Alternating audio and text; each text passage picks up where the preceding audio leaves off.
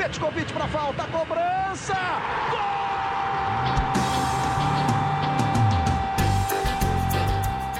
Está entrando no ar o podcast, sabe de quem?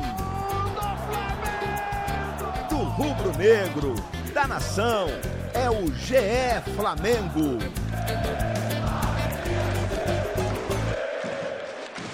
Você que se liga no Globoesporte.com, tá ligado também aqui no GE Flamengo, podcast pensado e dedicado para você, torcedor rubro-negro. Eu sou Igor Rodrigues, mais uma vez aqui na nossa resenha gostosa aqui na época de quarentena e seguindo a maratona de eleições, que você que tá ligado sempre no globoesporte.com/podcast, nos aplicativos do Google, da Apple ou no Spotify, você já se acostumou, porque a gente já fez a eleição do maior goleiro da história do Flamengo, que a honraria foi para Júlio César.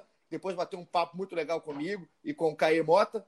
A gente já fez os laterais também, Leandro na direita e Júnior na esquerda.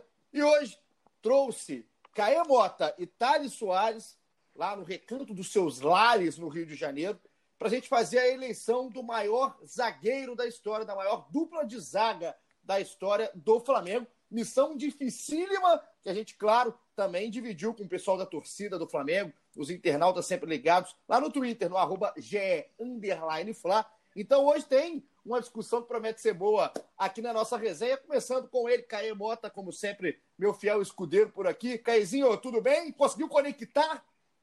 Tudo bem, tudo tranquilo. Agora eu sou tecnológico, aprendi tudo aí com o nosso monsenhor Thales Soares, me deu uma aula de tecnologia. Agora eu tenho algumas referências que são Steve Jobs, Bill Gates e Thales Soares nesse mercado aí tecnológico. E por falar em tecnologia, eu adorei essa eleição, porque essa eleição eu quero ver o que os internautas que acham que o futebol começou em 2013... Gostou, eu sei, eu caí, a maioria dos candidatos é dos séculos mais antigos, e não só esses votos mais fáceis da memória recente aí de 2019. Você pode recuperar os nossos outros episódios de eleição aí para trás, a nossa lista de episódios. A gente apresentou, né? Mas é muito bom dar o nosso... Seja bem-vindo para Thales Soares, depois de um período aí de recuperação. Está de volta nosso talento e já de volta para votar. Já de volta para a gente falar aqui de zagueiro, o que tem de melhor de zagueiro na história do Flamengo. Seja muito bem-vindo, Thales. Muito obrigado, Igor. De volta aí, né? Depois de um período de recuperação aí de Covid. Mas estamos inteiros para escolher aí os melhores zagueiros da história do Flamengo. O que não falta no Flamengo, aliás, é zagueiro bom de bola. É bem difícil. Já teve gente reclamando no Twitter. Mas estamos aí. Vamos lá, que a gente vai definir aqui quem são os melhores. Escolher a melhor dupla de zaga da história do Flamengo pode ser até difícil. Agora, a melhor dupla de zaga da história das organizações Globo. Muito fácil. Caí, tá? Fala pra ele, não dá nem pra discutir. Eu gosto.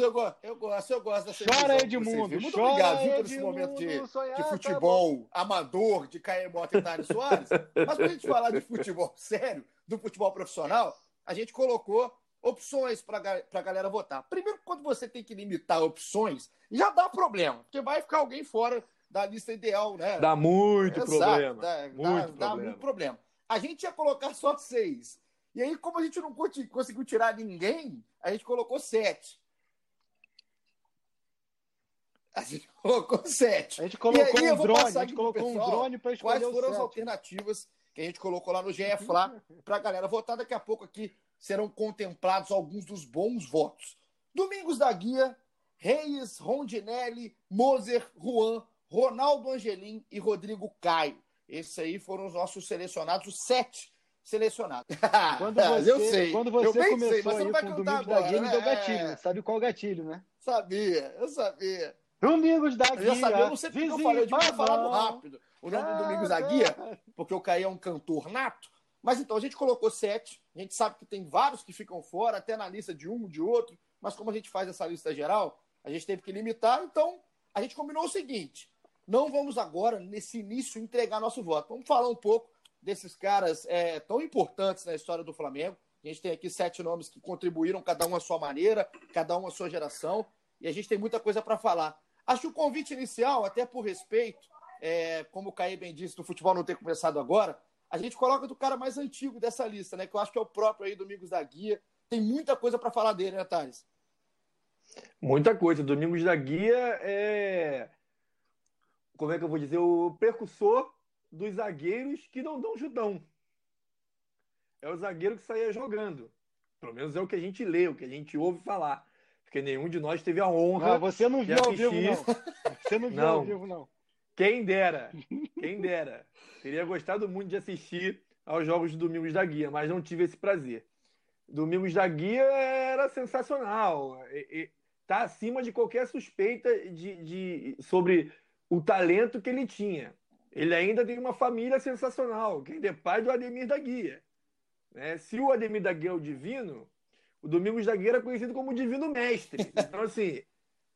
Né? Vamos respeitar quem tem história, porque o Domingos da Guia é isso.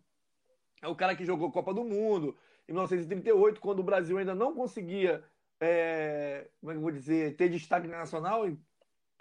O Brasil foi bem na Copa de 38, muito por causa da presença do Domingos da Guia e do Leônidas. Então tem que respeitar muito a história do Domingos da Guia. Para mim é um dos maiores nomes da história do futebol brasileiro. É legal, né, Thales? Assim, a gente colocar daquelas expressões que a gente gosta tanto de usar hoje em dia, o Domingos da Guia, se os jornalistas da época fossem como nós, era o zagueiro moderno lá de 36, 37, 38, então isso aí. Já era moderno lá naquela época. É um cara que eu converso muito com meu avô, apaixonado por futebol também. Eu estava falando com ele para fazer esse episódio, e ele falava da questão do Domingos da Guia ser um cara de muita classe, né? Sair driblando todo mundo, aquela expressão. Exatamente. A expressão domingada, ele era conhecido, né? Pra ele, assim. Isso, a domingada. Ele era conhecido justamente por isso, pelo talento dele com a bola no pé. Não só por ser um grande zagueiro, mas por saber jogar também. E numa época em que se jogava com dois zagueiros. Não era uma época que se jogava com um quarteto lá atrás, né? Eram dois zagueiros. Era um futebol muito diferente, né, Cahê? Eu estava olhando a lista com o Domingos da Guia, e o Thales falou, por exemplo, da questão dele ser um cara moderno, precursor dos zagueiros que não dão um chutão. E a gente até pode ver que vários desses caras que estão na lista, eu peguei aqui muito na hora olhando o nome do Juan, é um cara que bebeu da fonte Domingos da Guia de ser para jogar futebol, né? Pois é, aproveitando que essa tecnologia que vocês me ensinaram aqui, eu consigo... usar o Google pelo computador e gravar aqui pelo telefone, é uma modernidade que eu ainda estou aqui encantado. E eu fiz uma pesquisa aqui rápida sobre o Domingos da Guia. Vale lembrar que o Domingos da Guia disputou a Copa do Mundo de 38, foi eleito para o All-Star Team da Copa do Mundo de 38 pela FIFA, tricampeão carioca pelo Flamengo, passou pelo Vasco, Boca Júnior, Nacional do Uruguai, e exatamente isso aí que nosso Monsenhor Thales Soares falou. Ele era muito conhecido pela questão da qualidade técnica em uma época onde era ainda mais latente aquela teoria de que virilidade era a principal característica de zagueiro, né? E como bem o Igor falou, a gente pensar hoje que a gente aponta zagueiros técnicos como um diferencial, e de pensar isso quase um século atrás, a gente vê como que ele era acima da época dele, né? Ele ia além da época dele, né? E a gente é privilegiado aqui, né Thales? Só para complementar o... Diga lá, pode falar. A importância dele pro Flamengo ainda é muito grande, porque na época o Flamengo ainda não era um papão de títulos. E ele participa da primeira grande sequência de títulos do Flamengo, que é o primeiro tricampeonato. Exato. Assim... Ele diz aqui que quando ele vence o de 39, que foi antes do tri, o Flamengo vinha de um jejum de 12 anos. Exatamente. Sem títulos. Aí depois ele vence 39, aí depois continua, e tem 42, 43, mas o tri mesmo, que é com o gol do Valido, eu acho que não estava mais, isso aí. Eu estava lendo algumas histórias, e estava vendo vídeos, vendo matérias. Tem uma história muito legal do Domingos da Guia, que é exatamente, estava falando o Thales agora, da questão do Flamengo ainda não ser esse time, né, tão estourado, tão explodido, tão midiático, como ele foi sendo depois nas gerações. A gente estava vivendo, na época que estava o Domingos da Guia no Flamengo, estava vivendo a Segunda Guerra Mundial, né? O período da Segunda Guerra Mundial. E aí tem um caso legal, que aqui no Brasil, o Brasil, pelo posicionamento político do Brasil, né, que era aliado aos Estados Unidos, eles posicionaram antenas, aquelas antenas de rádio grande, em Natal e em Belém, justamente para captar sinal de navio, inimigo e tudo mais, passar mensagem de um para outro. Só que esses sinais de rádio pegavam os jogos também, que eram transmitidos no Rio de Janeiro. E muita gente tinha apelo, né, pelo Flamengo, pelos jogos do futebol carioca em si, não só pelo Flamengo. E aquele tri de 42, 43 e 44 foi transmitido. Na época que tinha o Zizinho jogando, o Domingos da Guia, e isso ajudou a dar um boom aí para esse time do Flamengo. Foi uma história que eu achei bem legal assim, do Domingos da Guia, que já começou a ter essa repercussão nacional mesmo por conta dessa transmissão de rádio, que era o veículo da época, um cara que ajudou o Flamengo a ser grande e até por isso, nesse tempo, foi colocado e é colocado até hoje por muita gente, né, Thales? Como um dos maiores zagueiros da história do futebol. Isso aí. Ele era... Tem toda essa história, essa questão de ser um precursor do futebol. Domingos da Guia era tão bom que não passava nada, nem sinal de rádio. É isso aí. Pronto. Ele era espetacular. É só... A palavra que pode definir é que ele era espetacular. Só isso, não precisa de mais nada. A gente tem o... É o que dizem, né, Thales? Eu gosto de ver. É o que dizem, mas eu não vi... Então, o Cahê gosta de ver. É o ver para crer, o nosso Cahê Mota. Mas Domingos da Guia, o nosso primeiro falado, e é com digno respeito. E é legal demais ver quem acompanha o futebol há muito tempo. Falar o carinho, a emoção que fala com o Domingos da Guia.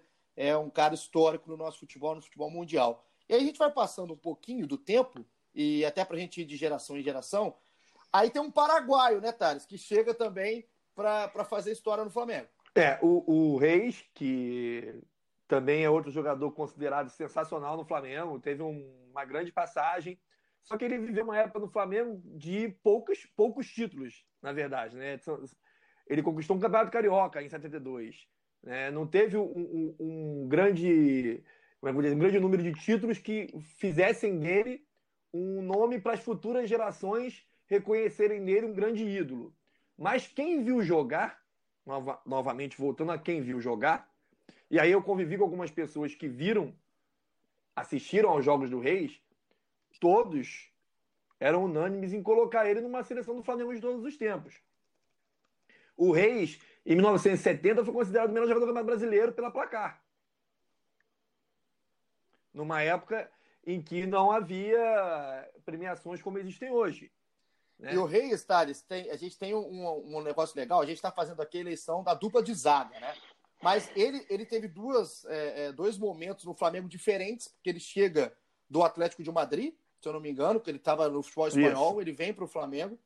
E aí ele começa jogando como volante. É. Ele estava jogando no meio campo e o Flamengo tinha muito estrangeiro, ele teve até foi emprestado para o Campo Grande e ele volta depois para o Flamengo, aí sim, ele volta na quarta zaga, voltando aí como zagueiro e se encontra realmente no Flamengo, vira um cara imprescindível e conquista inclusive esse Carioca de 72, é um cara naquele período que ainda não tinha bola de ouro, então não é colocado como o melhor jogador e tudo mais. Exatamente. Mas é um cara muito reverenciado pelo que fez como zagueiro, né? Isso é muito importante. E é um cara que já mesclava mais aquela questão da técnica, os relatos que a gente tem dele aqui. Ele era um cara muito técnico, mas era um cara que já fazia valer muito essa cultura mais sul-americana da valentia, da rigidez, de ser um cara mais viril ali dentro de campo e tudo mais. Ele conseguia ser aquele zagueiro de cara feia, aquele zagueiro que impunha respeito, mas que também sabia jogar, né? Ele já conseguia mesclar um pouco mais essa característica até que foi muito marcante ali, tanto, mas até eu acho na década de 70 e 80, do que depois, assim, foi uma época onde o futebol sul-americano, principalmente, era muito marcado por essa questão de que o cara tinha que ser valente, tinha que ser ali de colocar medo, ele conseguia ter essa característica, mas sem deixar de ser técnico, né? Perfeito, perfeito, é um cara que a gente, quando vai falar da história do Reis do Flamengo, que é um cara que tem vários jogos e tudo mais, infelizmente deixou a gente muito cedo, né, porque ele faleceu com 35 anos, se eu não me engano, tinha anotado 35 anos de idade, isso mesmo. Mas foi, né, foi bem jovem, uma leucemia, vítima de uma leucemia, exatamente. Leucemia, né? Então ele tem uma história curta, né, que a gente pode falar dentro do futebol, acaba sendo precoce também a morte, mas um cara que tem uma história muito rica, conseguiu se encontrar dentro de uma posição 9 e tudo mais, eu acho que entra merecidamente aqui no nosso hall de alternativas para maiores zagueiros. Acho muito legal o cara ser tão lembrado assim, mesmo não sendo aquele zagueiro de fato quando começou como volante, e se a raça que a gente está falando do Reis, do lado também físico, o próximo nome vem puxando muito essa fila, que é o nome do Rondinelli, Thales. Sim, Rondinelli. Rondinelli, Deus da raça, né? Deus da raça não precisa falar nem tanto. Não, né? Poderia ficar fora de uma disputa dessa, né? Não que eu ache que o Rondinelli seja um dos grandes zagueiros da história do Flamengo, mas o Rondinelli tem uma história muito bonita no Flamengo. O Rondinelli jogou no Flamengo mais de 10 anos. Então, e tem um gol considerado o estopim da série de conquistas que levou ao título mundial. Então, a gente tem que levar em consideração que o Rondinelli tem um papel determinante na história do Flamengo. Ô, Cahê, como é que você classifica aí o Rondinelli, né? A gente começamos com o Domingos da Guia, falamos do Reis, estamos no Rondinelli. Onde você vai posicionando o Rondinelli aí quando você fala na história de zagueiro do Flamengo? Então, eu acho assim, que a gente tem feito várias eleições ao longo dessa quarentena aí, que envolve melhores dias, mais marcantes da quarentena, mais marcantes do século, da história e tudo mais, e tudo cai num conflito muito grande, que as pessoas tendem muito mais a avaliar a carreira do personagem do que o personagem representa para determinado clube. A gente tem aqui 7 nomes do Flamengo, onde 5 deles tiveram uma carreira vitoriosa e marcante como futebolistas, mas tem 2 deles em especial que tiveram uma carreira quase que exclusiva no Flamengo, que são Rondinelli e Angelim, que a gente vai falar um pouco mais para frente, mas só o que eles fizeram no Flamengo representa muito. Eles foram muito grandiosos no Flamengo e, além de tudo, fizeram gols muito marcantes e importantes para a história do Flamengo. Então, assim, de repente, se a gente for colocar num paroímpa de uma pelada, quem que você vai escolher? Domingos da Guia ou Rondinelli? Reis ou Rondinelli? Juan ou Rondinelli, que a gente vai falar mais para frente? Moser ou Rondinelli, que foram contemporâneos? Tecnicamente, porque eles construíram como futebolistas, eu acho que o Rondinelli perdeu para o Paroímpa em todas essas disputas. Agora, levando em conta a importância histórica para o clube, eu acho que o Rondinelli é muito marcante, cara. Com certeza. E assim, o Rondinelli, cara, a questão da raça, tudo que tem que ser colocado, como o Thales falou, a questão do gol em 78, que é o gol que deu início à geração de ouro, mas é um cara que, quando eu vou olhar ídolo, a gente já falei isso com o Cahê, queria falar isso com o Thales também, quando a gente vai falar de ídolo, vai falar de maior jogador, não o melhor, como bem destacou o Cahê, eu vejo muita identificação também. Eu acho que tem muito o lado afetivo da coisa, não só o lado campo-bola. E eu acho, Thales, que o Rondinelli, ele tem muito isso, cara, com a torcida do Flamengo. Pessoas que nunca viram o Rondinelli jogar, gente mais nova e tudo mais, mas que conhece a história, se identifica com o personagem, e por isso que tem muita gente votando no Rondinelli, inclusive, aqui na nossa eleição, no meio de tanta gente boa. Eu acho justo. Acho que ele tem esse espaço justamente por essa questão de identificação. Como o Caio disse muito bem, o Angelim passa por essa questão também. A gente vai falar um pouco do Angelim depois. Mas é uma situação muito parecida deles dois. É fantástico. Acho muito legal o cara que consegue isso. Consegue se identificar de uma forma diferente, que não só por futebol, por técnica, por tudo mais, ele consegue se identificar. São vários os personagens assim na história do Flamengo. Também, o Igor, só para continuar aqui uma situação, a gente precisa também localizar na história a importância de cada jogador. Assim. O Reis, para a década de 70, que foi uma década onde o Flamengo tem pouquíssimos jogadores que marcaram pelos que eles fizeram somente nessa década, ele foi muito importante ali como jogador, ali como líder técnico e também de líder pela liderança enfim, como líder do elenco, assim, mas... Como de líder de temperamento, agora, líder de personalidade.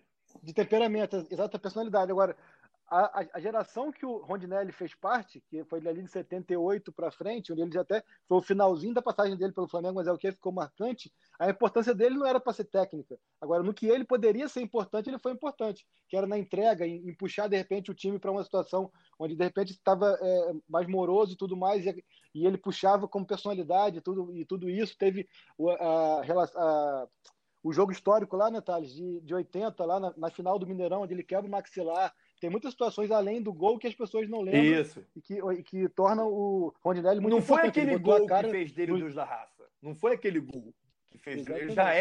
Ele já tinha criado essa questão de dois da raça antes daquele gol. Aquele gol, você lembrou uma história do Rondinelli com o Flamengo. Pois é, Thales, acho que o gol ali fica muito marcado, até por ser um gol muito emblemático. Recentemente, o próprio Zico considerou esse gol o gol mais importante daquela geração, porque muitos dizem que aquela geração seria desfeita se não ganha aquele Carioca, mas o apelido Deus da Raça e a importância dele para aquele time vai muito além. A gente pode lembrar que 2 lances são muito marcantes também. Um é a final do Brasileiro de 80, no primeiro jogo, no Mineirão, onde o Palhinha, atacante do Atlético, dá uma cotovelada nele, quebra o maxilar dele e ele fica fora do segundo jogo do Maracanã, que é o jogo do primeiro título brasileiro do Flamengo. E tem também um lance que a gente estava tentando lembrar, né? Que ele dá um carrinho de cabeça, ele evita uma finalização pulando com a cabeça ali próximo do chão. De imagem, mas eu não lembro de qual jogo. Eu lembro de uma foto desse lance, mas eu não lembro. E o Rondinelli é muito caracterizado por isso, e uma história muito legal, merece estar nessa lista. E nessa questão de geração, né, Cahê? Você falou da geração, da questão do Domingos da Guia muito mais atrás, a gente estava falando, o Reis 70, o Rondinelli esse fim de 70 para 80. Isso tem um nome que na geração de 80, que é colocada por muitos com muita justiça da maior geração do Flamengo, é o Moser, né? O Moser, eu acho que é um candidato que entra forte na briga por uma das vagas na dupla de zaga, porque acho que ele é um dos nomes que mais alia tudo que um cara procura quando vai colocar nessas eleições, né? O cara que tem muito título importante, 3 brasileiros, Libertadores, Mundial, tem Carioca, é um cara que é identificado com a torcida e é um cara que tecnicamente também... Eu só ouvi falar coisa boa do Moser. Não só questão técnica, que eu acho que tem uma outra coisa que também a gente sempre tem que incluir quando a gente fala nessas eleições, é a questão da durabilidade do jogador. De quanto tempo ele se dedicou ao clube. Que eu acho que isso pesa um pouco também.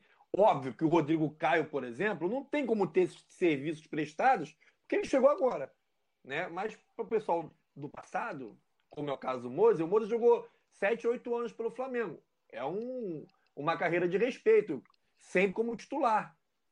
Então, eu acho que isso também tem que ser um peso na hora de determinar se um jogador tem que estar nessa lista ou não tem que estar nessa lista. Eu já vou adiantar aqui, só adiantar aqui, Caí, rapidinho. São quase 300 jogos aqui no Twitter. O Moser é praticamente barbado, assim, para muita gente o Moser tá.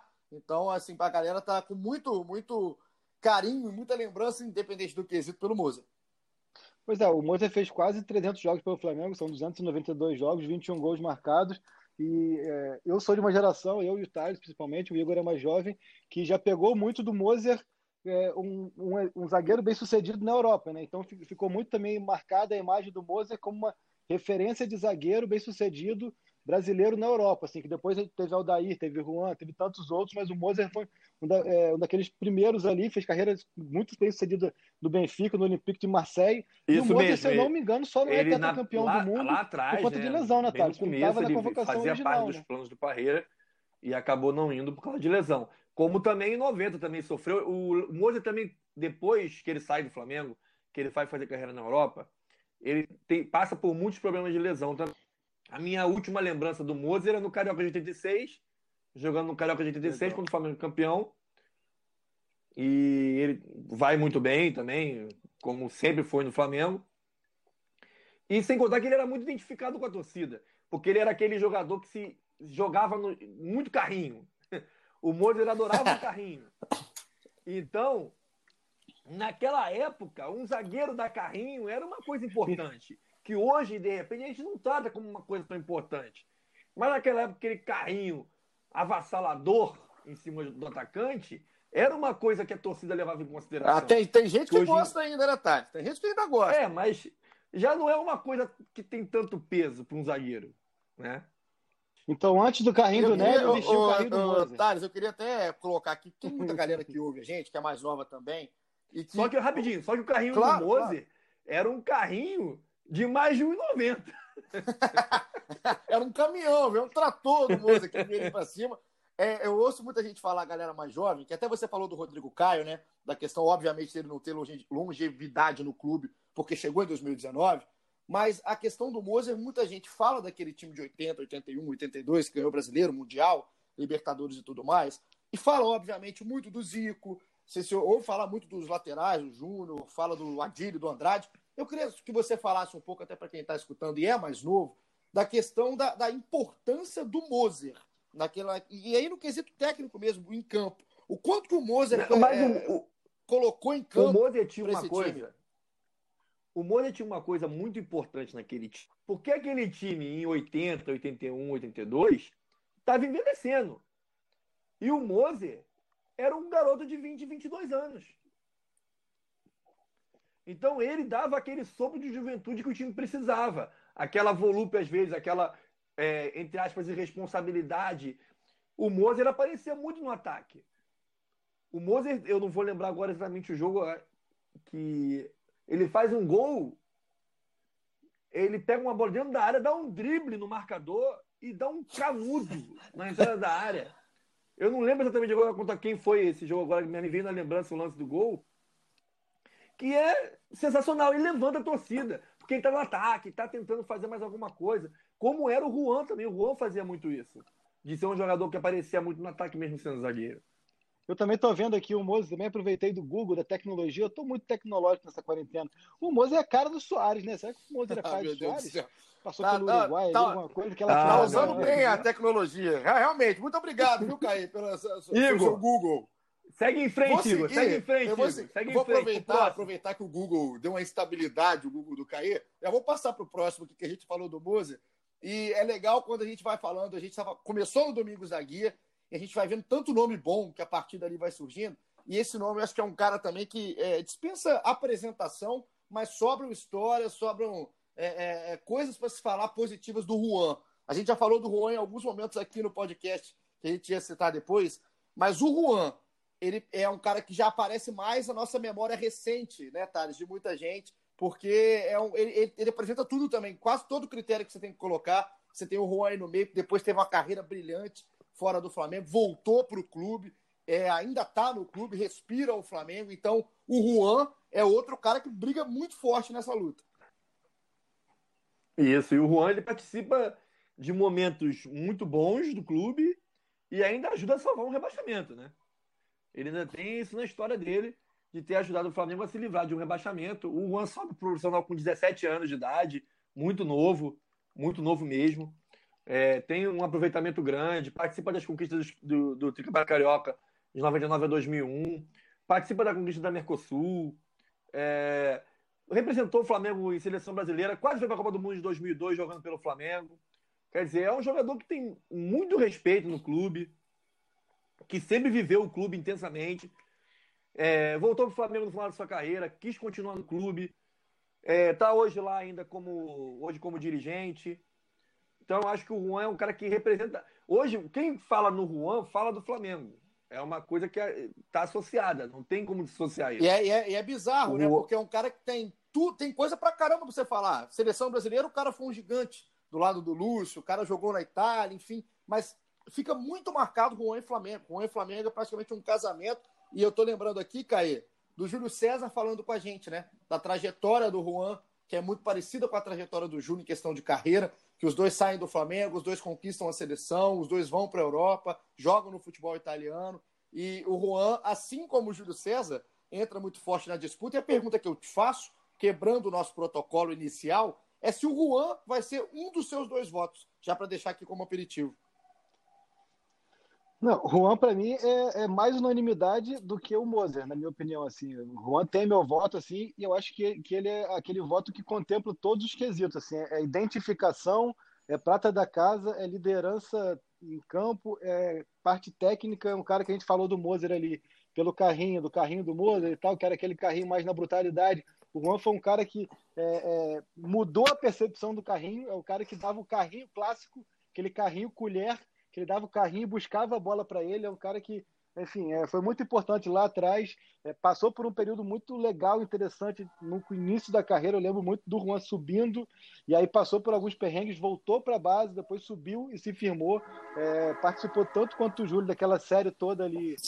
Tem um caminhão passando aí, é o caminhão do Moser. O caminhão do Moser é um trem, tá? Não é um caminhão, não. O Caio não sabe o que significa um trem. É um trem que tá passando.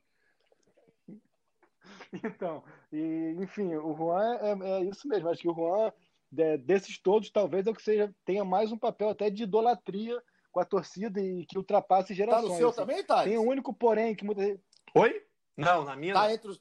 Não tá na sua? Não, na minha não.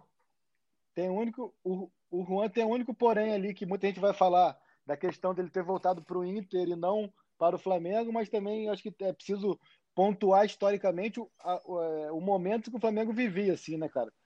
Tinha que ter muito amor mesmo para escolher o Flamengo naquela época. E o Juan acabou tomando uma outra decisão. Não, o Juan, essa questão do Inter também. Eu imaginei que muita gente que colocou no Twitter, que não colocou o Juan, falaria disso e tudo mais. E só que o Juan tem muita coisa para a gente falar de positivo. O Caê pontuou muito bem e já revelou que é um dos dois votos dele aí para sua dupla de zaga. O próximo nome também é legal. Esse cara, eu acho fantástico, cara. Se eu ficar só nos caras que eu vi para votar, o Ronaldo Angelim estaria com certeza, porque se a gente está falando de identificação e de tudo mais, para mim é um retrato do Flamengo, o que é esse 2009, né, principalmente do Ronaldo Angelim, daquele gol de cabeça, e tudo que ele virou e tudo que ele representa, né, Thales? Cara, é legal demais. Não é a maior carreira dos nomes que a gente está colocando aqui, claro que não é, mas talvez seja uma das grandes histórias. Com certeza, a história do Angelim é uma história espetacular, é um cara que no Flamengo esteve perto de perder a perna, né? Muita gente não lembra disso, mas ele esteve perto de perder a perna, um problema agora que exatamente o problema que ele teve eu não vou me lembrar. Ele fez uma... mas foi uma lesão que se agravou. Foi uma lesão muscular no jogo contra a Volta Redonda que ele sofreu, e aí acabou... Teve várias questões. Acabou necrosando. Ele formou uma dupla que ninguém esquece, que foi com o Fábio Luciano, foi uma dupla que conquistou 3 campeonatos cariocas. O Angelim participou decisivamente daquele campeonato brasileiro. Ele fez vários gols importantes. Não foi só o gol do título. O gol do título de 2009, obviamente, é o mais importante da carreira dele. Mas não foi o único gol importante que ele fez defendendo o Flamengo. Ele fez outros gols importantes. Em semifinais contra o Botafogo, no Carioca, em finais contra o Botafogo. Naquela final de 2011, quando o Botafogo, antes do Flamengo enfrentar o Boa Vista, o gol é do Angelim, entendeu? Então, assim, o Angelim tem muito para apresentar de credencial numa eleição como essa, fora a identificação dele. Ninguém fala do Angelim da mesma forma como fala do Juan, sem falar do Flamengo. E o próprio Angelim só fala sobre o Flamengo, tá sempre de Flamengo. O Cahê pode falar isso também. O Angelim tá sempre vestido de Flamengo. É impressionante.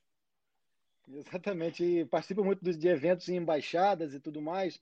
É um cara que vive mesmo o Flamengo, e como o Thales falou, tem até uma imagem que um amigo me mandou uma vez que passou por ele no aeroporto.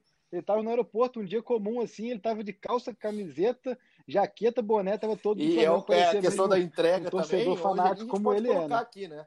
Porque a gente não está falando de um primor técnico, né, Cahê?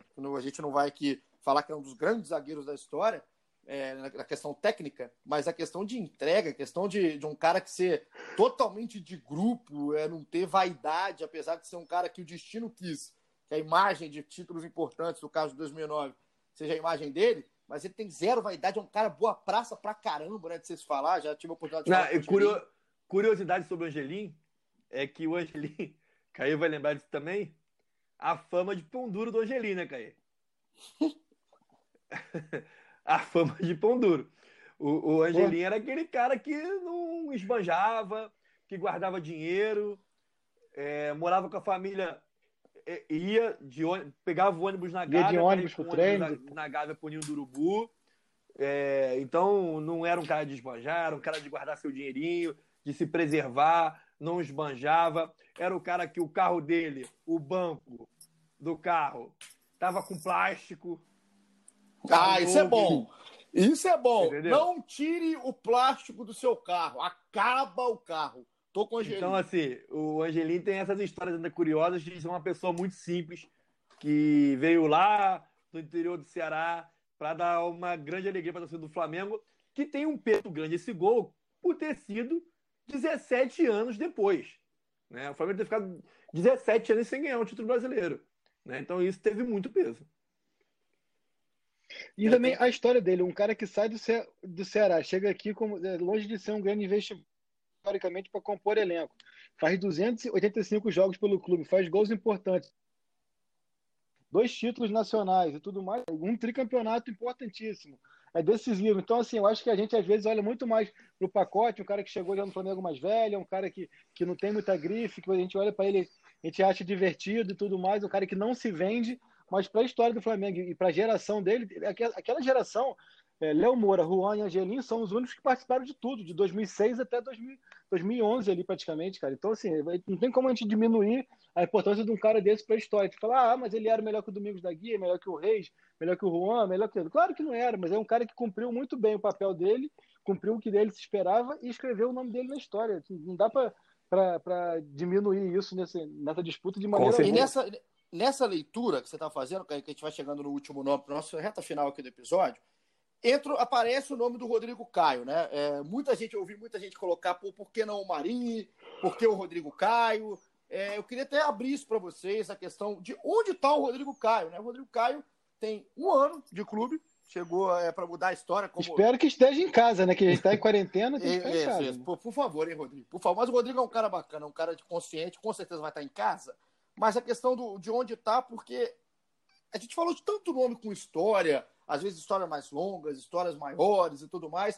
A gente está falando de um cara que, quando chegou no Flamengo, disse, né? Não teve vergonha nenhuma de dizer que queria mudar aí a sua carreira, queria ganhar títulos importantes e tudo mais. Ele chega, ganha, né? Ganha o Brasileiro junto com essa geração que também já está marcada, ganha a Libertadores. Onde está o Rodrigo Caio? Ele já pode, ele já está credenciado a brigar com esses nomes que a gente falou até agora? Ó, está o Rodrigo, cara, não está o Marinho, não está o Mari, é uma questão de o Rodrigo ainda estar no time, né?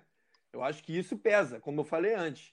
A gente não sabe qual vai ser a longevidade do Rodrigo no Flamengo, mas ele ainda está no clube. Ele já tem 1 ano e meio de Flamengo. Ele ganhou uma Libertadores e um Campeonato Brasileiro, com participação importante. Tanto atuando na defesa como um marcador importante, como fazendo gols, como aquele que ele fez contra o Atlético Paranaense no Maracanã, aquela cabeçada lá no final do jogo, que é sensacional. Então eu acho que o jogador também precisa desses momentos para se firmar como um grande ídolo, precisa desses momentos determinantes, momentos em que não vão ser esquecidos pela torcida. Eu acho que isso tudo tem peso. Óbvio que o Mari tem seu lugar no coração da torcida do Flamengo, mas o Mari jogou 4 meses. O Mari jogou 4 meses. Não dá para comparar o Rodrigo com o Mari. Eu acho que seria injusto com o Rodrigo isso. E não dá para colocar também só zagueiro de time vencedor, né, cara? As pessoas as pessoas gostam de desvalorizar a história dos outros. As pessoas, principalmente agora, eu tô até lendo aqui no Twitter, quem está vivendo essa geração tem uma falta de humildade com quem é para trás que é inacreditável, que acho que todo mundo que foi de gerações anteriores não vale nada e é horrível. Isso é uma coisa que me impressiona, cara. O que eu falo são as pessoas que acham que o futebol começou anteontem, entendeu? Você querer desvalorizar. Cara, eu acho que o Rodrigo Caio está nessa eleição até por ser a representação dessa geração. Mas para mim, assim, eu, por exemplo, jamais votaria nele entre os 7, cara. Pra eu mim, acho justo ele estar. No ranking ele é o último. Não, eu acho não justo por conta dele. Porque não por, claro, é muito justo ele estar. Como o Caio falou, é um representante de um time histórico. Então eu acho justo ele estar. Mas não quer dizer que ele seja um dos 2 melhores, que também não está na minha eleição. E muita gente ficou. A gente está falando aqui, a gente conseguiu falar de todos da lista. E tem nomes, né? Você está falando aí que o Rodrigo talvez seria o último dessa lista. E a gente nem entrou aqui, a gente é muito cornetado por isso, e eu gostei até, adoro corneta. A questão do Aldair, por exemplo. Tem outros nomes aqui, o Marinho, o Figueiredo, Júnior Baiano, Fábio Luciano, cada um tem a sua cabeça. E assim, são vários nomes, né, Thales, também que poderiam ser facilmente estar nessa lista.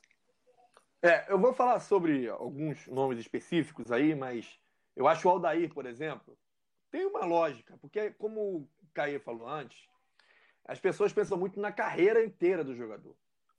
O Aldair no Flamengo, ele foi titular de verdade do Flamengo 2 anos. Que não chegou a 2 anos, na verdade, porque ele vai embora em 19. Não chega a ser 2 anos.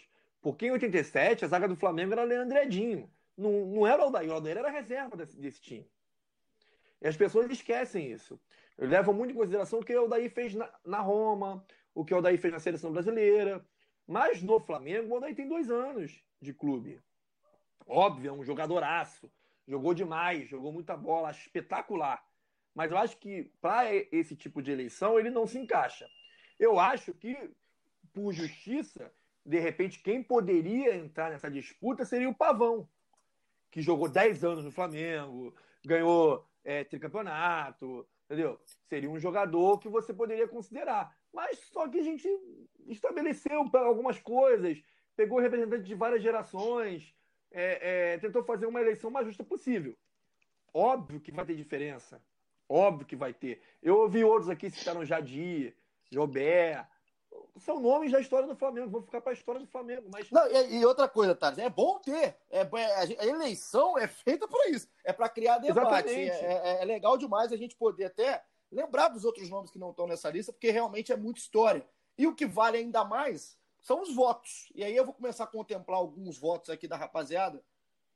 Se o Caio, tem uma situação aqui, Caio, cara, que assim, que é Igor, perdão, só pra... Hoje tá down fire. Eu tô quieto aqui, pô.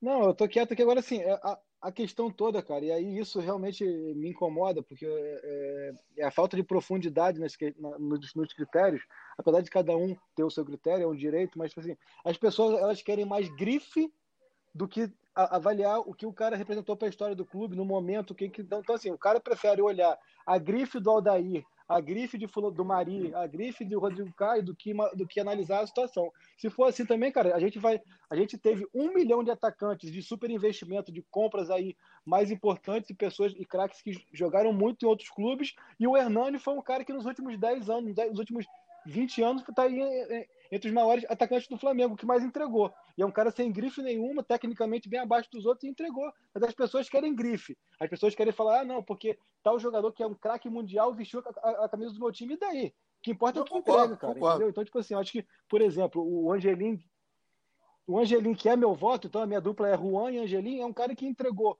muito mais ao Flamengo do que o Aldair, por exemplo. Não, eu concordo com a questão da grife, concordo bastante, inclusive. Não são meus votos, mas concordo bastante com a questão da grife e mais a questão do debate em cima da eleição. Vamos começar aqui a contemplar uma galera que sempre participa. Tássia Moura, um beijo para Tássia. Para ela, Domingos da Guia e Rondinelli.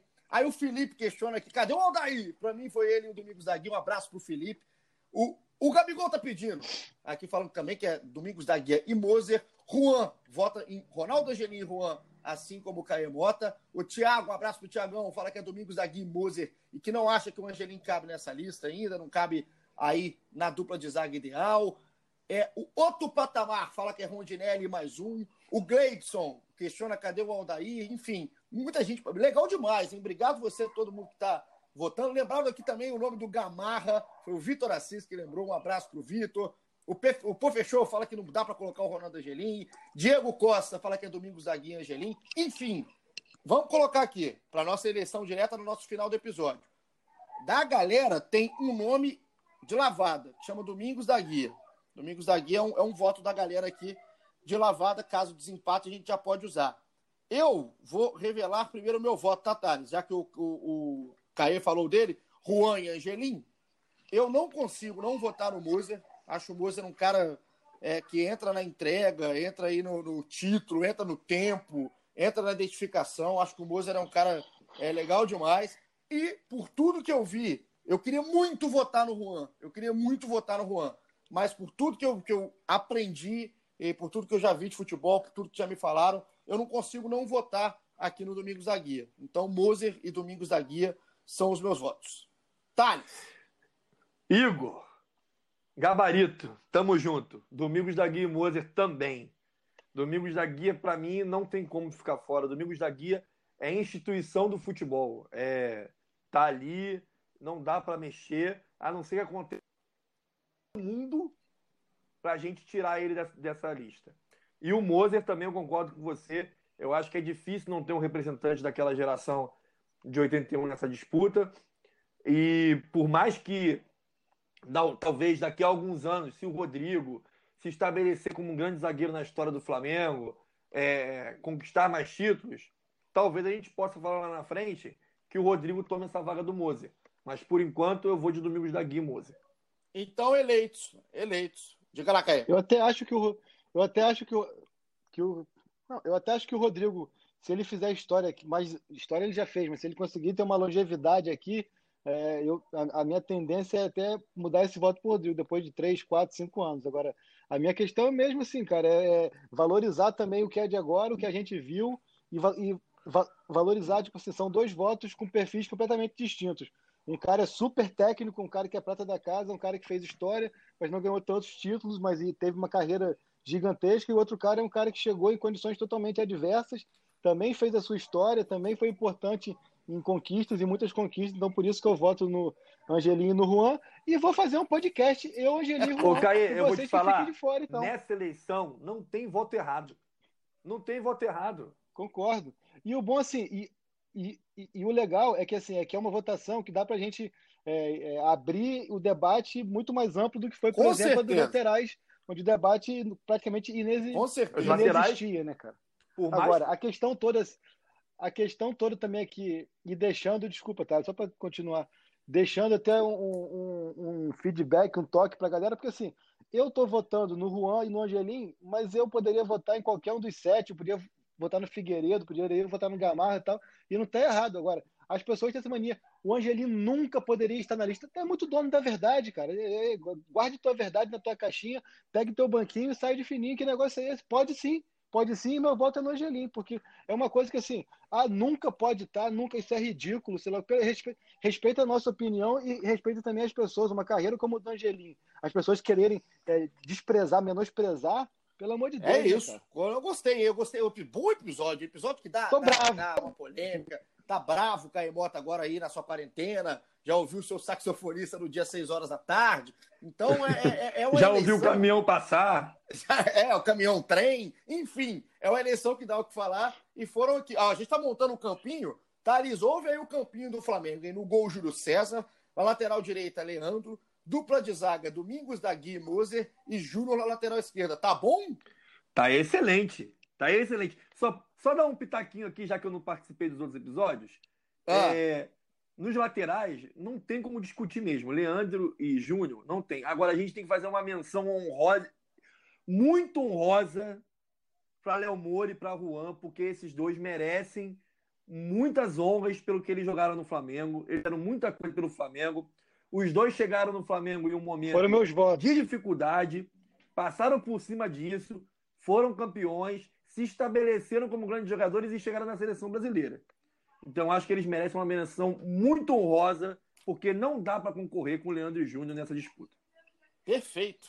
Votos de Cahê Mota, inclusive, Juan e Léo, e tem que realmente, a gente tem que reverenciar a carreira dos caras que fizeram também no Flamengo. Galera, muito obrigado, hein? Valeu demais. Fechamos a defesa. Fechamos aí a nossa defesa com Júlio César, Leandro, Domingos da Guia, Moser e Júnior. Próximo episódio de eleição, volantes. Thales, Cahê, você em casa já começa a pensar, o Cahê já começa a usar o seu Google, que é muito bom, tecnológico, o Thales tem tudo na cabeça porque viveu todas as gerações. Então, a gente tem que já começar a pensar, porque pode dar, não estou falando não, hein? Pode dar mais de um voto aí na nossa eleição do volante. Igor, diga-me. Uma pergunta importante. Ô, Thales. Essa seleção vai ter 2 volantes, 2 meias e 2 atacantes?